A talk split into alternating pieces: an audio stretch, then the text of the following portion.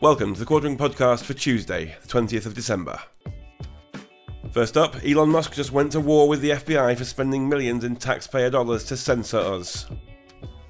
Yesterday's Twitter files revealed probably the first really actionable evidence, maybe the second kind of really actionable evidence trove that has been released, except this time, Elon is continuing to pile on. This morning, he's been going directly at Representative Adam Schiff directly at the FBI, directly at mainstream media. He's on an absolute warpath demanding answers as to why the United States government, the FBI, uh, conspired, at least in my opinion, to defraud, to to lie, to um, um, obfuscate the truth from the American people, to infringe on the American people's First Amendment rights. We've seen evidence in print, the actual receipts out there, and it's time for some heads to roll. And many people are calling for the abolition, complete abolition of the FBI,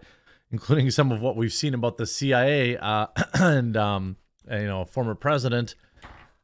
I'm starting to wonder. Uh, it, it's it's very scary when you th- when you when you think about it. Some of the biggest bombshells that happened were, of course, that the FBI paid Twitter $3.4 million for doing its dirty work on users and uh, more. The FBI paid Twitter nearly $3.5 million of taxpayer cash to ban accounts largely linked to conservative voices and target, quote, so called foreign influence operations, except none of the evidence actually showed anything from a foreign perspective. It was all Johnny Two Follower making election jokes and things of that nature. In an email dated February 10th, an unidentified Twitter employee told then Deputy General Counsel Jim Baker and then General Counsel Sean Edgett that, quote, we have collected $3.4 million since October 2019, exclamation point. The email published by independent journalist Michael Shellenberger explained that Twitter Safety, Content, and Law Enforcement Division had instituted a reimbursement program in exchange for devoting staff hours to, quote, processing FBI requests. Now, this in and of itself isn't that crazy. You know, you should be paid for your time. But when you see the things that the FBI was asking them to do, that's where it gets insane. The message added that Twitter had opted not to exercise its right of reimbursement prior to October 2019, though it did not say why. The email notes that the funds will be used by Twitter on, quote, law enforcement related projects, including law enforcement training, tooling, etc. The reports by Shellenberger and fellow independent journalists Matt Taibbi and Bari Weiss have revealed extensive collaboration and employee overlap between Twitter and the FBI, who Taibbi reported last week treated the social media company as a literal subsidiary and repeatedly reported supposed misinformation. In the sixth installment of the Twitter files last Friday, Taibbi revealed that the Bureau was so aggressive in sending Twitter, quote, possible, possible violative content to review that an employee described one set of material as monumental, a monumental undertaking. On Monday, Shellenberger reported that the FBI and other law enforcement agencies repeatedly primed Twitter's former head of trust and safety, Yoel Roth, to dismiss the, the New York Post's bombshell October 2020 report on the president's son's computer. The files revealed that the FBI could communicate with Twitter top executives through multiple channels, including email accounts and specifically built encrypted portals. The Bureau would often send company lists, the company list of users they wanted investigated for for terms of use violation. This is I mean this is absolute bananas. They took United States citizens' money to infringe on our rights, our First Amendment rights. This is probably the biggest story of our time. And unfortunately, everyone's getting kind of sick of hearing about Elon Musk.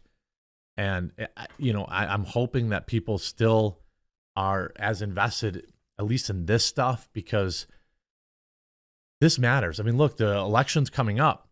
Don't think that they weren't also doing the same thing with Facebook, Instagram, um, every social media platform. Almost certainly. YouTube.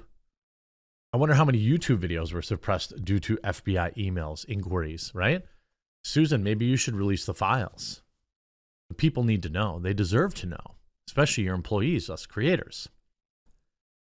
The FBI would also flag media articles on alleged foreign influence campaigns that Twitter would have to look into and debunk repeatedly, reporting almost no, very little Russian activity. So the FBI kept trying to push this narrative, kept trying to tell Twitter, no, no, no, it's Russia, isn't it?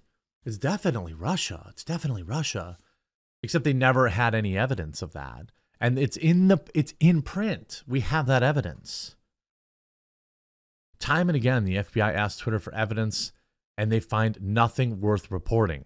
The FBI also repeated requests for internal data from Twitter that social media company refused to send over, setting privacy concerns. This is, I mean, FBI pressured Twitter, sent troves of documents hours before the New York Post broke the computers, the president's son's computer story.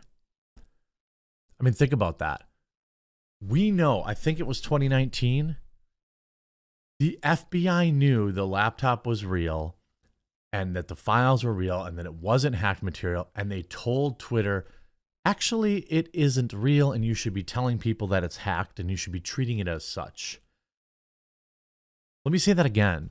The FBI knew that the laptop was real and they still told Facebook and Twitter and others, according to these files, that it was fake. Why else would you do that if you're not working to support the Biden campaign? We saw how Director Comey was with his TDS, right? Now, I think there are probably a lot of good agents at the FBI, and a lot of them are just, quote, following orders. I still like to think they do some good in this world. But this, I mean, leadership needs to get cleaned out, all of them. Anybody who has involved with this, um, Agent uh, Elvis Chan, gone. Anybody who is his superior, gone. Anybody who authorized any of this, gone and publicly gone. Criminal charges, I assume, for some. And now today, Elon's been pretty much on the warpath, amplifying this story, tweeting out multiple times three hours ago, resharing government paid Twitter millions of dollars to censor information from the public. Then he writes, as outgoing Hepburn, chair of House Intelligence, did you approve hidden state censorship in direct violation of the Constitution of the United States? And tags Representative Adam Schiff. He also retweets one hour ago David Sacks' tweet saying, We need a new church commission to investigate why the FBI and the intelligence community are engaged in social media censorship including the suppression of the president's son's computer story. I mean, yeah, I mean, he's referencing Frank Church's investigation and things of that nature. He retweets Dave Rubin here, which I can't see after I called him uh, a, a fake, a man of the people, an elitist, baby buyer. I didn't call him a baby buyer, but he did buy babies. But you know, after I called him out on his blue checkmark elitism, he blocked me. But he points out other social media companies too, not just Twitter. And that's the thing. Like, if we have thousands of examples, or hundreds of examples of it happening on Twitter, how many more examples are there on Facebook? Probably even more. Was the FBI involved in removing Parler? Probably. I can't say that for sure, but sure wouldn't surprise me, would it? Wouldn't surprise you either. I mean, this is the biggest story yet. And if if you're if you know if our lawmakers aren't immediately working to you know be uh, you know we're still talking about J6 for crying out loud.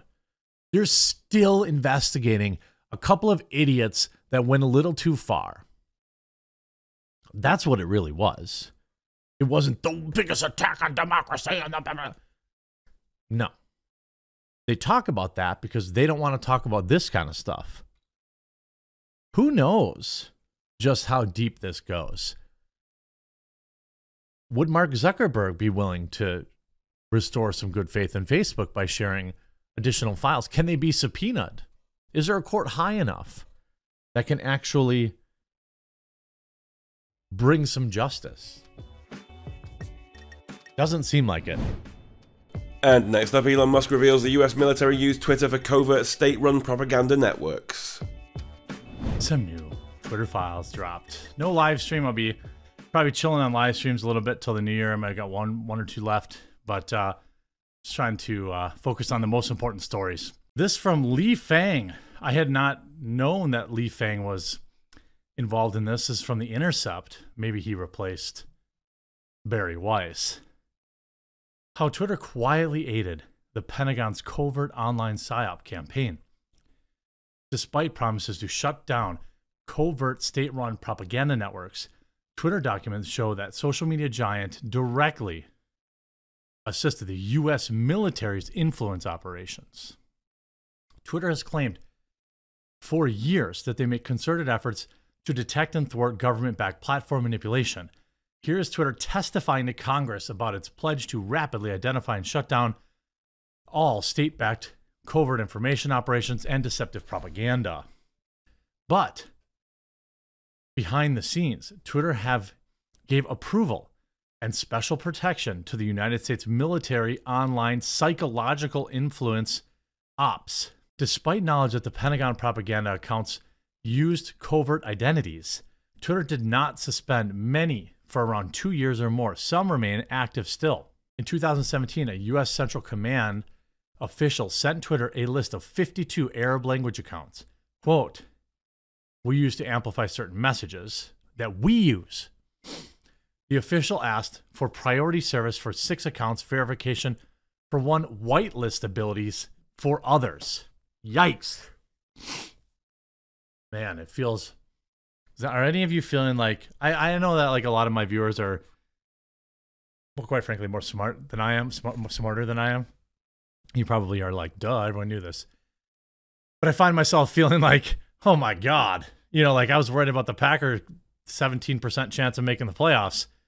Uh this stuff's going on and, and you know, man, it's easy to get, you know, fleeced. It's easy to like not be uh awake to this stuff. The same day CENTCOM sent the list, Twitter officials used a tool to grant special, quote, whitelist tag that essentially provides verification status to the accounts without a blue check, meaning they are exempt from spam or abuse flags, more visible, likely to trend on hashtags. The CENTCOM accounts for the list tweeted frequently about the United States military priorities in the Middle East, including promoting anti Iran messages, promoting of the Saudi Arabia US backed war in Yemen, and quote accurate U.S. drone strikes. They claimed to only target Terry's. CENTCOM then shifted strategies and deleted disclosures of ties to their Twitter accounts. The bios of the accounts changed to seemingly organic profiles. One bio read Euphrates Pulse. Another used an apparent deepfake profile picture claimed to be the source of an Iraqi opinion. One Twitter who a uh, official who spoke to me said he feels deceived by the covert shift. Still, many emails from throughout 2020 show that high level Terry executives were well aware of the DoD's uh, vast network of fake accounts and covert propaganda and did not spend or suspend the accounts. For example, Twitter lawyer Jim Baker mused in a July 2020 email about upcoming DoD meeting that the Pentagon used poor tradecraft in setting up its network, and were seeking strategies for not exposing these accounts that were linked to each other, or the Department of Defense or USG. Stacia Card- Cartier, Cardilli, I don't know, another Twitter attorney, replied that the Pentagon wanted SCIF and may want to retroactively classify its social media activities to obfuscate their activity in the space, and they may represent an overclassification to avoid embarrassment. Well, interesting. In several other 2020 emails, high level Twitter executives, lawyers discussed the covert network and even recirculated the 2017 list from CENTCOM and shared another list of 157 undisclosed Pentagon accounts, again, mostly focused on Middle East military issues. In May 2020, Twitter's Lisa Roman emailed the DoD with two lists. One list was accounts previously provided to US, and another was a list Twitter detected. The accounts tweeted in Russian and Arabic on U.S. military issues in Syria uh, and uh, other areas. May, many also did not disclose Pentagon ties. So the Pentagon, the Department of Defense, is just using using Twitter for its own ops. certainly, what it seems like, right? Just you know, just go ahead and use Twitter for your own uh, military ops because that that's that seems like a good idea. That seems like something the American people might want to know about. In August of 2022, a Stanford Internet Observatory report exposed the U.S. military covert propaganda network on Facebook, Telegram, Twitter, and other apps using fake news portals and deepfake images and memes against U.S. foreign adversaries. The U.S. propaganda network relentlessly pushed narratives against Russia, China, and other foreign countries. They accused Iran of threatening Iraq's water security and flooding the country with crystal meth and harvesting organs of Afghan refugees. The Stanford report did not identify all the accounts of the network, but one of them they did name was the exact same Twitter account CENTCOM asked for whitelist privileges in its 2017 email. So the Department of Defense worked hand in glove with Twitter to spread propaganda in the Middle East. In subsequent reporting, Twitter was cast as an unbiased hero for removing a network of fake user accounts promoting pro Western policy positions. Media covering the story described Twitter as evenly applying its policies and proactive in suspending the DoD network. The reality is much more murky. Twitter actively assisted CENTCOM's network going back to 2017 and as late as 2020 knew these accounts were covert, designed to deceive and manipulate the discourse, a violation of Twitter's policies and promises they waited for years to suspend. Twitter's comms teams was closely in touch with reporters working to minimize Twitter's role. When the Washington Post reported on the scandal, Twitter officials congratulated each other because the story didn't mention any Twitter employees and focused largely on the Pentagon. So they knew. The Twitter employees knew. The conduct with the U.S. military covert stand- network stands in stark contrast with how Twitter has boasted about rapidly identifying and taking down covert accounts tied to state backed influence operations, including Thailand, Russia, Venezuela, and others since 2016. Here is my reported piece with more detail. I was given access to Twitter for a few days. I signed and agreed to nothing. Twitter had no input in anything I wrote. The searches were carried out by a Twitter attorney, so what I saw could be limited. The revelations are buried in the archives of Twitter's emails and internet tools, to which the Intercept was granted access for a brief period alongside a handful of other writers and reporters. I expect to see even more coming out. Following Elon Musk's purchase of Twitter, the billionaire started giving access to company documents, saying in a Twitter space that the general idea is to surface anything bad Twitter had done in the past. The files, which included records generated under Musk's ownership, provide unprecedented, if incomplete, insight into decision making within a major social media company. Twitter did not provide unfettered access to company information. Rather, for three days last week, they allowed me to make requests without restriction that were then fulfilled on my behalf by an attorney, meaning the search results may not have been exhaustive, but, and I did not agree to any conditions governing the use of the documents, and I made the efforts to authenticate and contextualize the documents through further reporting. The redactions in the embedded documents of the story were done by The Intercept to protect the pri- privacy, not Twitter. Now, I don't want to take away from Lee Fang's work here, so I think you should, you know, try to read it on his account. You know, these reporters and, and journalists who are actually doing real work, you know, they do deserve. But w- what we know now is like you know, it's deeply concerning if the Pentagon is working to shape public opinion about our military's role abroad, and even worse if private companies are helping to conceal it. That's exactly what they're doing. That's exactly what they did. This is, I mean, this is only the tip of the iceberg. I'm absolutely certain of it. And next up, Avatar 2 blasted by woke critic for insane reason. She immediately regrets it. You may or may not have heard a particular movie called Avatar. Well, Avatar 2 in this particular case. And the monumental task it must undertake in the box office to make clear net $2 billion just to break even.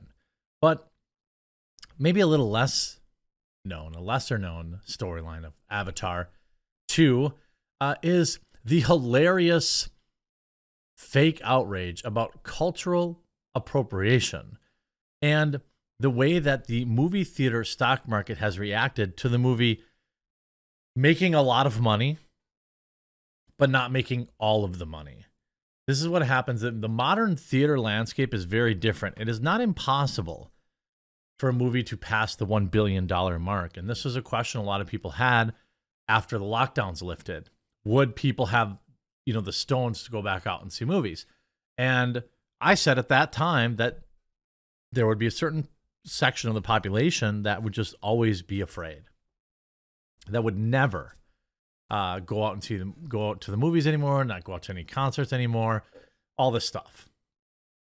But it's not impossible. We have several billion dollar movies. We had Top Gun. We had uh, Spider Man made a billion. Um, Fast and Furious was really close, and that was even in the thick of it all. So I mean, it's not outside of the realm of possibility. But two billion, that's an awful lot of dimp. But what's interesting is the hilarious fake outrage that we're going to have a good laugh at. So there was a Rotten Tomatoes critic that uh, decided the casting of white people as blue creatures is gross cultural appropriation. Now I don't know if if you've been outside lately, you know, and I know I have a lot of international viewers I don't know if you know it's different in your country. I'm I'm sure we can all relate to this. Uh, have you seen any nine foot tall blue people lately?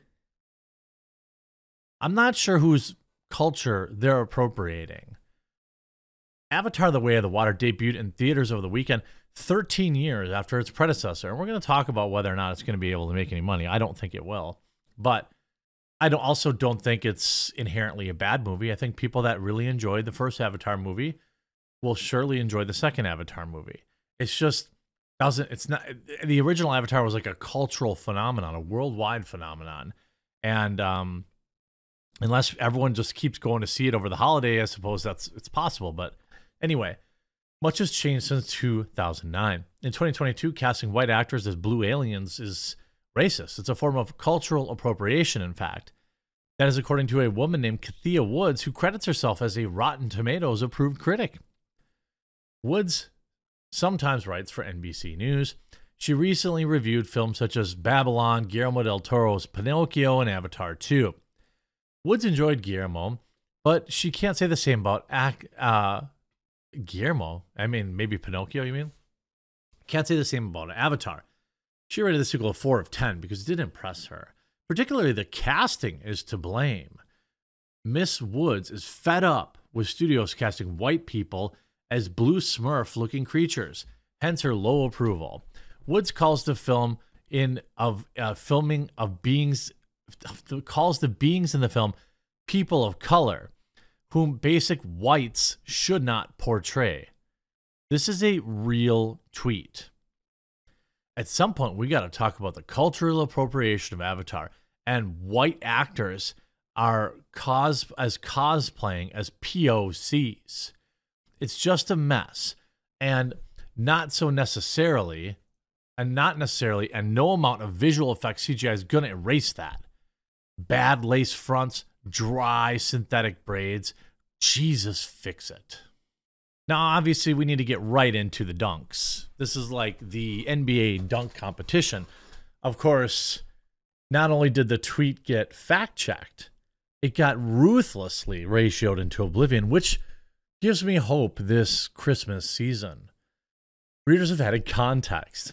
They thought people might want to know. The Na'vi are a race of sapient extraterrestrial humanoids who inhabit the lush jungle moon of Pandora. They are extraterrestrials, non human. There are no extraterrestrials on Earth to play these roles. Therefore, the race of the humans playing them is irrelevant. the fact check absolutely amazing. Of course, uh, you know, you see, did you see the context placed in your tweet? It doesn't prove anything, and Elon supports the right wing nuts, but they tweet that but the tweet is staying up, period. They can kick rocks. Sounds like somebody hurt your feelings by telling the truth. It's been all day, including my Instagram. Even Outkick wrote, about it. Well, it's probably because your opinion is hilarious. Wasn't there some some outcry about the first movie casting POC in the alien roles? I, I mean, I get the same. What? Ignore the simpletons? I think we're gonna have to go, folks. We're gonna have to go to the quote tweets to get the truth on this one. Here is uh, Talib Starks or Starkes. Looks like a black gentleman. Racist is so scarce in her actual life that she had to utilize extraterrestrials from a fictional moon planet of Pandoria and the Alpha Centauri star system to prove her point.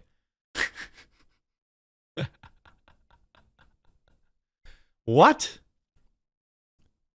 White actors are cosplaying as POCs. Yeah, let blue people play the fictional aliens. Stupid. Well, I can't say all that.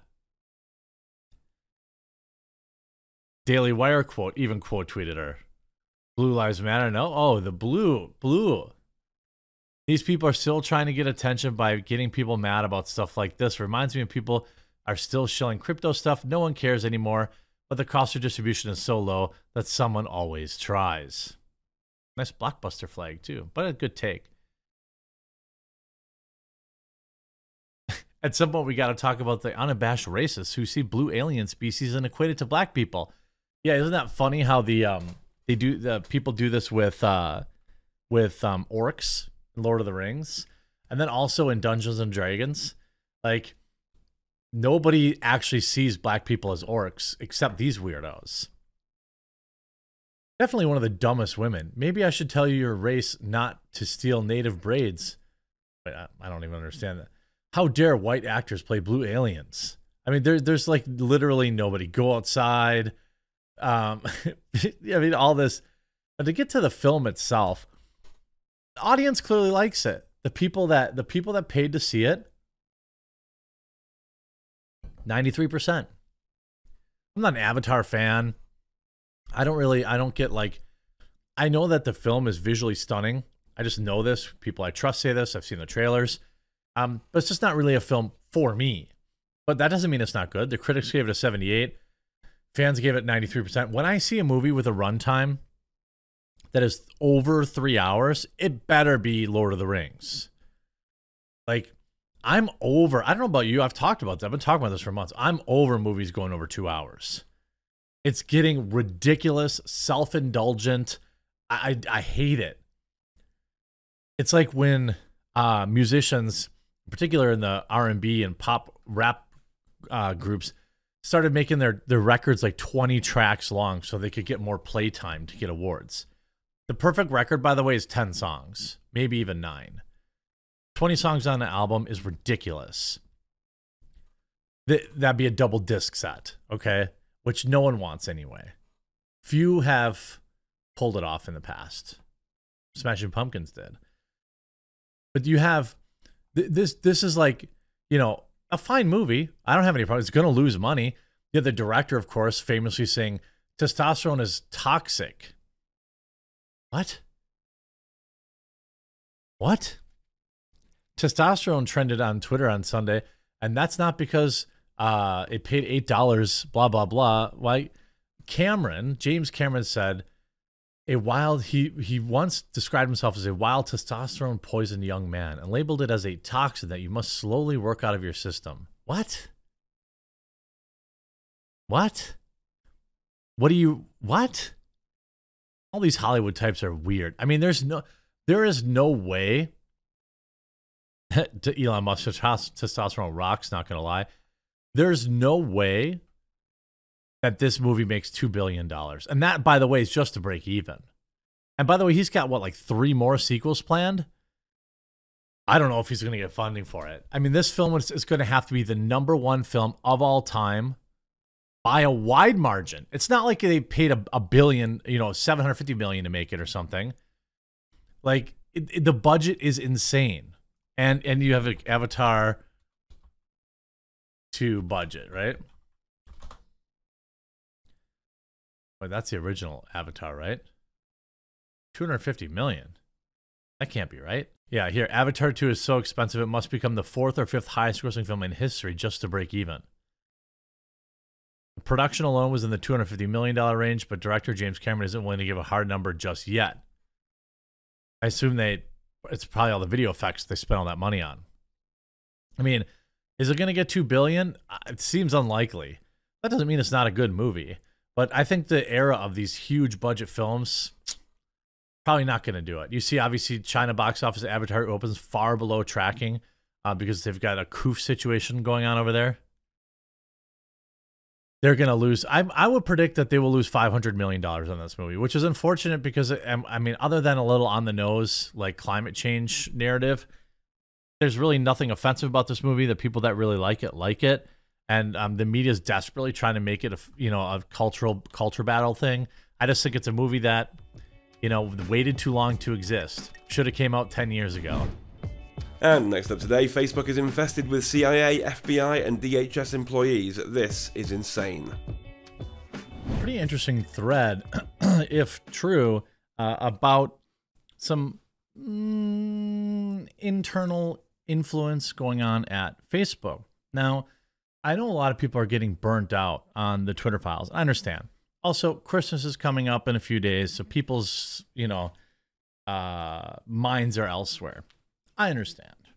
I'm still going to do what I got to do, and uh, and hopefully you're enjoying the work. Now, one thing that was brought to light uh, through the Twitter files is essentially that if the uh, the number of X three letter agency people uh, that work there, uh, it was an enormous amount. Um, ex FBI, ex CIA, all this kind of stuff. It was like you Jim Baker there who is working on all this stuff. What if I told you? So let's say it was like 10, 10 employees or something like that at Facebook, right? What if I, or at Twitter? What if I told you someone had done a search uh, on Facebook employees and that there was 115 former three letter agency staff at Facebook? We know how the ex FBI agents influenced what was going on at Twitter because they were never really ex FBI. They were just FBI. Now, this is a thread uh, from someone who's just, it seems like just, you know, a regular. Oh, no, they got 11, 12,000 followers. Okay. Looks like they use the power of maybe autism or something. I say that in a good way. After learning that Twitter employees employs at least 15 former FBI agents, I searched Facebook. What I found is alarming. Facebook currently employs 100 at least 115 people in high-ranking positions that formerly worked at the FBI, CIA, NSA, or DHS. 17 CIA, 37 FBI, 23 NSA, 38 DHS. It seems like these people, you would think maybe they leave the, you know, they go to the private sector to get paid out. I don't exactly know. All but a few of former intelligence agencies were hired by Facebook after the 2016 presidential election and after the, the, uh, the FBI established their social media focused task force. So I wonder how many of these like work for the FBI and they were like, "Oh yeah, you know, you got to you you got to go apply for the job. You got to go, you know, we got to place you inside Facebook give you a big fat salary, make sure that, you know, the American people never know the truth. I don't know that for a fact, but I do know that we know that there were very some very suspicious activities going on with former FBI employees at Twitter. Why would it be any different at Facebook? Three, as Matt Taibbi detailed in the Twitter Files Part 6, we know there was a massive coordination of censorship between the FBI and Twitter during 20, 2022 and 2020. Who is controlling the quote misinformation censorship at Facebook? Is there similar coordination between Facebook and the intelligence community? By the way, you get a follow for that. I did that. Okay. The following is a list obtained through publicly available LinkedIn profiles of former CIA, FBI, NSA, DHS that are currently working at Facebook. At least 10 work in trust and safety, parentheses, misinformation, Many of the LinkedIn profiles are private, so those will not be posted. What's interesting is like you know, you might understand why a skill in, you know, misinformation, for example, you might you might hone that skill at a place like the CIA or FBI.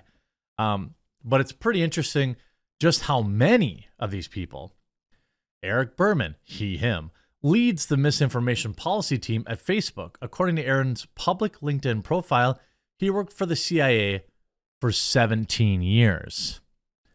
Aaron states that his experience at the CIA, including writing the president's daily brief, leading briefings, briefings for cabinet members, senior NSC officials, and members of Congress. On Twitter, Aaron is followed by, you guessed it, Joel Roth, and admits he is friends with trust and safety people at Twitter. Was Facebook coordinating with Twitter on info sharing to censor posts they deem misinformation? Well, I think that's a fair question to ask. Aaron admits to specific Facebook campaigns where he tackles, quote, misinformation. Here's Aaron Berman. Check out Facebook's response to the Oversight Board recommendations on COOF misinformation. We are increasing transparency as recommended. Boy, the government just put their little tentacles in everything, didn't they? On a YouTube discussion with Stanford, Aaron admits that Facebook works with a quote global network of over 80 fact checker organizations who direct Facebook on what which posts to reduce distribution, add warning labels to, and shadow ban. Well, yeah, I wonder how many of these in you know these these you know groups are are funded by the US government. Aaron discusses in detail at length Facebook the lengths Facebook goes to into censoring what they deem as misinformation. Here the entire YouTube here's the entire YouTube video. In reply to the Brazil election, here's Aaron Berman again. Here's how we're preparing for the Brazil election. Another example to the extent Meta goes to reduce misinformation. Philippines election, we talked about. Russia, Ukraine, Aaron retweeted the C- that the CIA backs insurgency groups. To be fair, backing this, if it happens, would be pretty different than trying to defeat an insurgency. We've got a more successful history there. I mean, um, you see, I, you have all sorts of stuff going on here. I mean, if this list is true, how many more people work there. Now, this is just one particular person that's listed. I don't know if he put out more names than just that, but it's actually insane. You see, what's happening today, the Twitter space is a deliberate sabotage. Yeah, I mean, if we go back to December 19th, Jim Jordan writes at least 80 FBI agents collaborated with Twitter to help monitor the social media site. How many more were working with big tech companies? I mean, certainly a lot of them from the looks of it, right? Aaron Berman runs Facebook's misinformation department. Aaron Berman spent 17 years working for the CIA. Berman admits to removing user content even if it doesn't violate Facebook policy. Isn't that interesting? I mean, it, it's it's insane to me you have 115. I you know one thing that Trump talked about in his like, you know, his comeback policy or whatever, his his uh, letter was like instituting a, a chill out period for former intelligence agencies to go work in the private sector, in particular social media companies. And I don't know. I think that would have to be refined because you know you'd probably never have anybody work in the government or choose to work in these fields if they couldn't go cash in other places. But like when they're you know when they're doing this to then imp- infringe on Americans' First Amendment rights, that's pretty spicy. Oh, here we go. Okay, so there's more. Deborah B. She, her, current Facebook Trust and Safety, former CIA, 15 years. Scott S., current Facebook Senior Manager, Trust and Safety, former CIA, seven years. Brian Weisbrand, current Facebook Trust and Safety, formerly nine years at multiple senior level leadership positions in the U.S. government intelligence community, former Twitter online safety and security analysis, four years, former YouTube Trust and Safety. Why do you think they keep moving them around? Hagen Barnett, current Facebook Trust and Safety Officer, lead former self employed contractor with the CIA. Jeff Lazarus, current Facebook Trust and Safety, former Apple Trust and Safety, former Google Trust and Safety, former CIA. Five years. How many? I mean, this is, I mean, right under our noses, right? Working hand in glove with these people. John Rosa, current Facebook Trust and Safety, former U.S. Army Intelligence Security Command, four years. Jason Berry, current Facebook Trust and Safety, former Department of Homeland Security, seven years. Rick Cavallarios, former Facebook Trust and Safety, former FBI, 21 years. Sandeep A., current senior investigator, Trust and Safety, former NSA, four years. I mean, I, I can't, like, I don't even want to go through all these. I can't. It would take forever. But Facebook may be even worse maybe even for far worse than Twitter ever was. But we'll never know, I suppose, unless Zuckerberg has something to say. I mean, geez, I mean, all these former intelligence agencies. Matthew Loop writes Facebook is at worst a propaganda machine that censors anything against a mainstream narrative.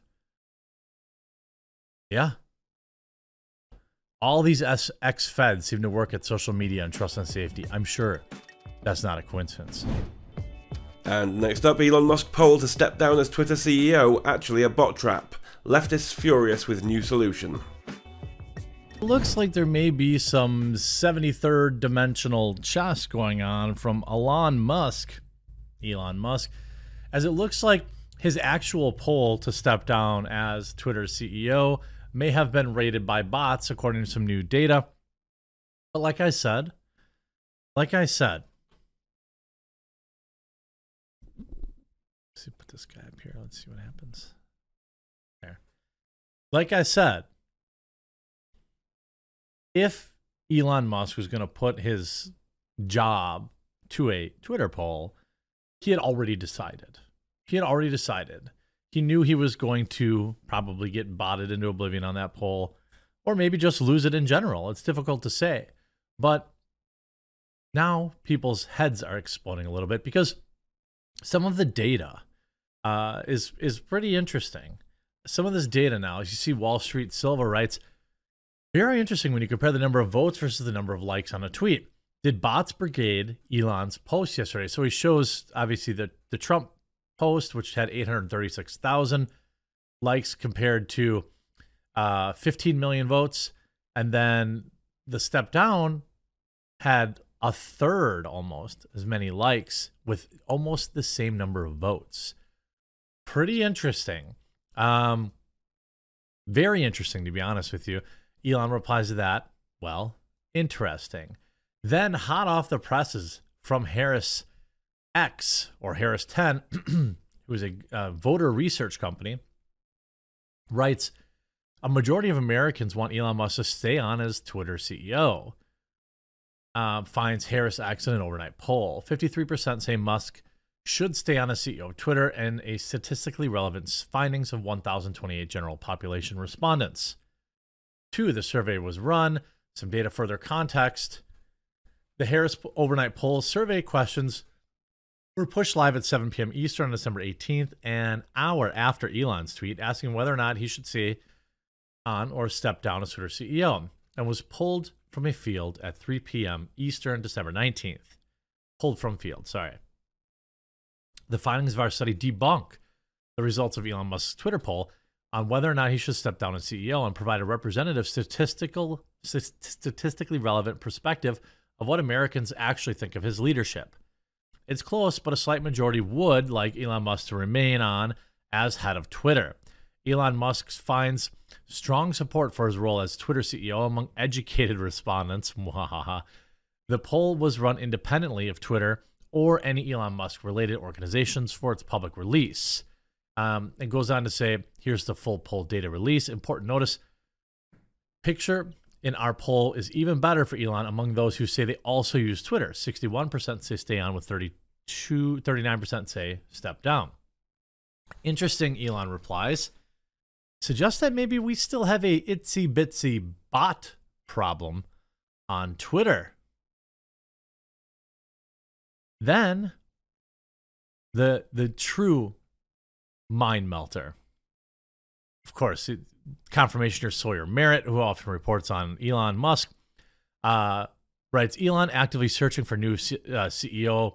For Twitter sources told David Faber, Faber said that Elon's search for a new CEO had been ongoing and began before the Twitter poll was made. Shocking. First, Elon replies with some laughy cry emojis.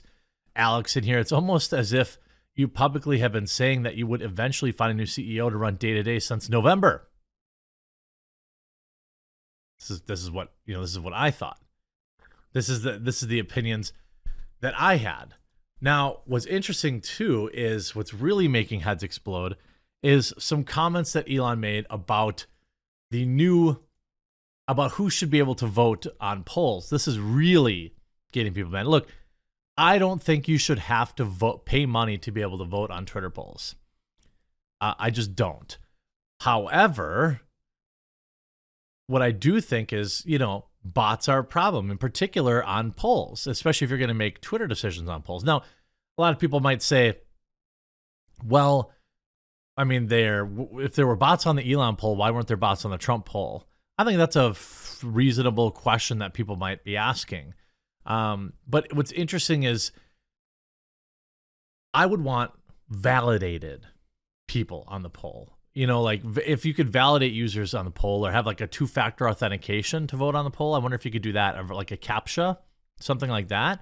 I just went through this with Steven's uh, mailing list. He has he had a lot of bot activity on it, and uh, it kind of cost me a little bit of money to fix. Cost him, he paid for it. But uh, you know, it's interesting. His response was also that maybe only Twitter Blue people should be able to vote on a poll. I don't know about all that. Uh, I think that could be a setting that you want if you run a poll. You know, it'd be interesting. Like, let's say you ran a public poll, even like if you think about it from a more practical perspective, is what if you chose to only allow your followers to vote on a poll? You know that would be more relevant to me like having outside influence people voting on voting on stuff for me it isn't very relevant. Verified only users i wouldn't want that feature but i could see why maybe w- in places where it would be relevant if you'd want more substantive polls. And then you see this unfiltered boss rates. Blue subscribers should be the only ones that can vote in policy related polls. We actually have skin in the game.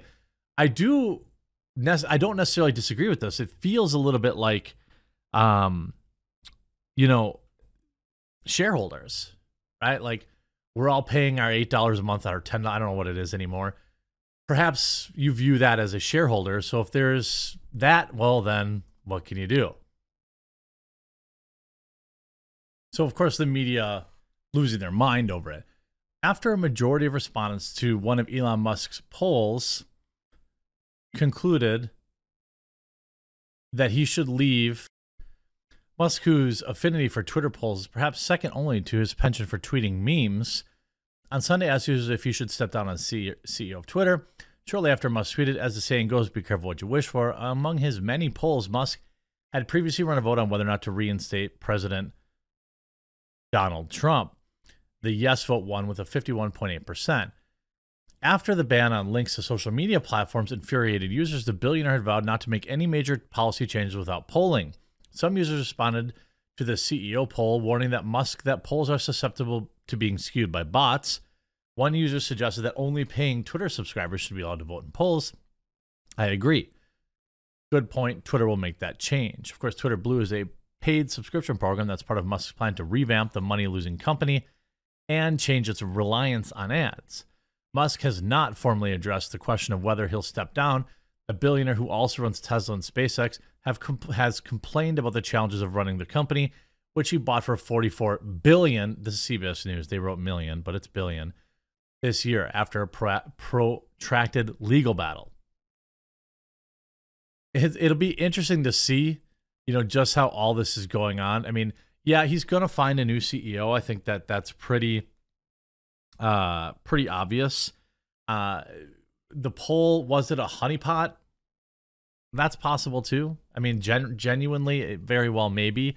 You know, he was looking to find bots. He was looking to find, uh, you know, uh, people ruining the system. But I I was always sure, I was hundred percent sure uh, that perhaps, I mean, that he had already decided to step down. And again, it's not like really stepping down. When he bought the company, he was always gonna, he was always gonna shift it. And last up today, Henry Cavill just destroyed absurd rumours and forced his apology from Weirdo SJW for story on The Witcher. Well, well, well, well, what a tangled web we weave. When at first we practice to deceive. You may have seen a very uh, spicy Henry Cavill uh, hit piece, I guess you would call it, um, floating around the internet that was very specific, mentioning he was addicted to video games and all this other kind of stuff that all the women around him didn't want to work with him and that he was toxic and that it was, you know, just the, he was the worst human being on the planet. What if I told you that they were lying? That they were liar, liars, pants on fires, and they have admitted it. Now, to give you a brief summary, Henry Cavill smear campaign claims actor was removed from The Witcher because female Netflix staff found his pushes for source material accuracy to be disrespectful and toxic.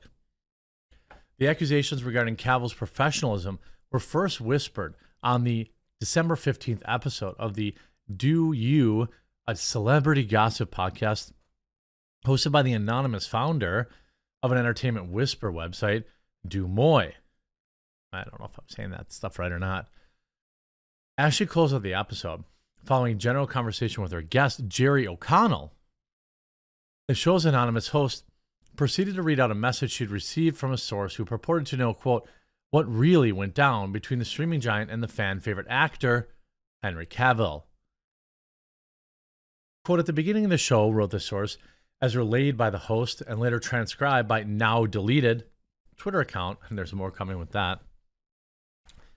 Henry was good to work with. A lot of unusual demands, but that made people feel like, or that made people feel like he wasn't a team player, but that's not unusual for a big star. Though in TV, it usually doesn't happen until the second season.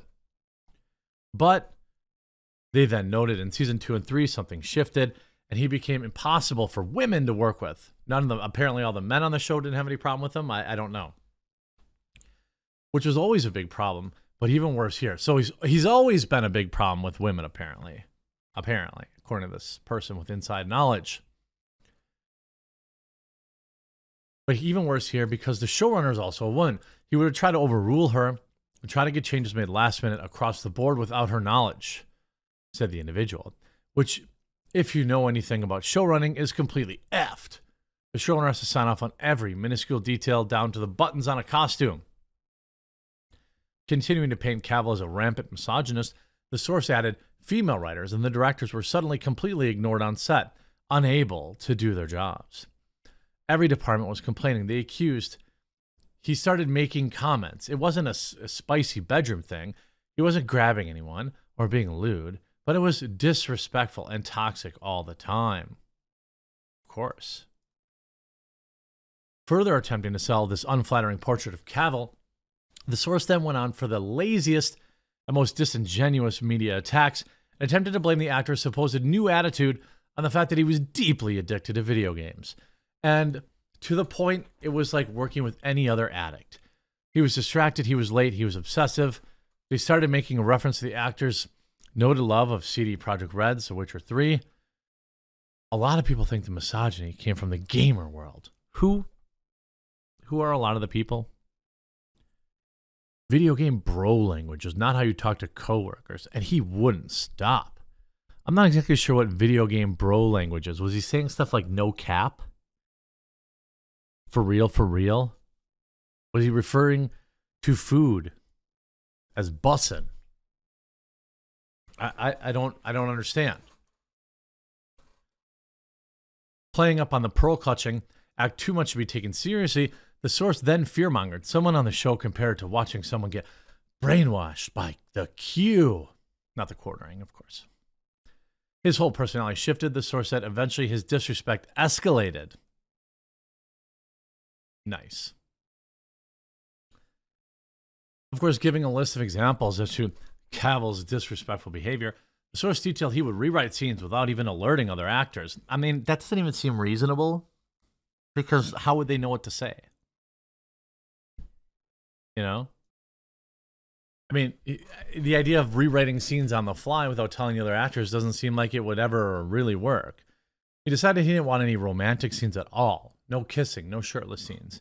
So, if a woman said this, it would be stunning and brave, right? It would be empowering. I mean, he formed a weird alliance with one writer who was also a gamer. Why would that even be weird? If that was true, they clearly have this in common, right? Um, and then after that writer left, Henry did anything he could to hold up production and cause problems. Again, no examples. However, the Anonymous Insider has gained the supporter, one supporter and YouTuber, Jeremy The Quartering, who on December 17th took to his personal Twitter account to declare, you may not want to hear this. Um, well, I mean, some of what I heard was true. I heard that he was very strongly pushing towards wanting some stuff done a certain way, and it become and it had come to an impasse on the scene, on the set. I didn't say I didn't support wanting the content to be more source material related, but I was just saying part of what they said is correct. Everyone jumped on me like I was saying Henry Cavill was an evil gamer or something like that. But no, I'm, some of what, the, what was in this letter was correct. But it did become uh, uh, um, there was animosity on set between him and, and other people on the set. That I knew to be true. That's all I was saying. Course, Bounding Comics frames it as though I buy the whole story. Thanks a lot. Uh, who wrote this? Spencer. But looks like someone got sued. This is the person that originally leaked it.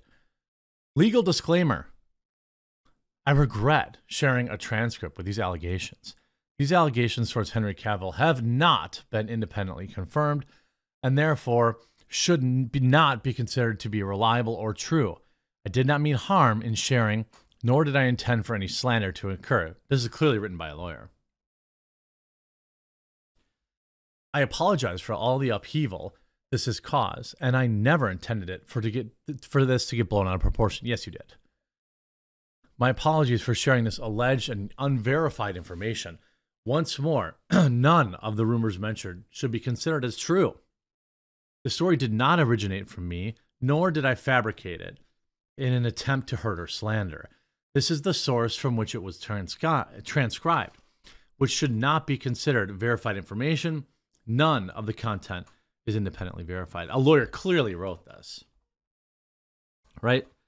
Like a lawyer clearly, clearly wrote this.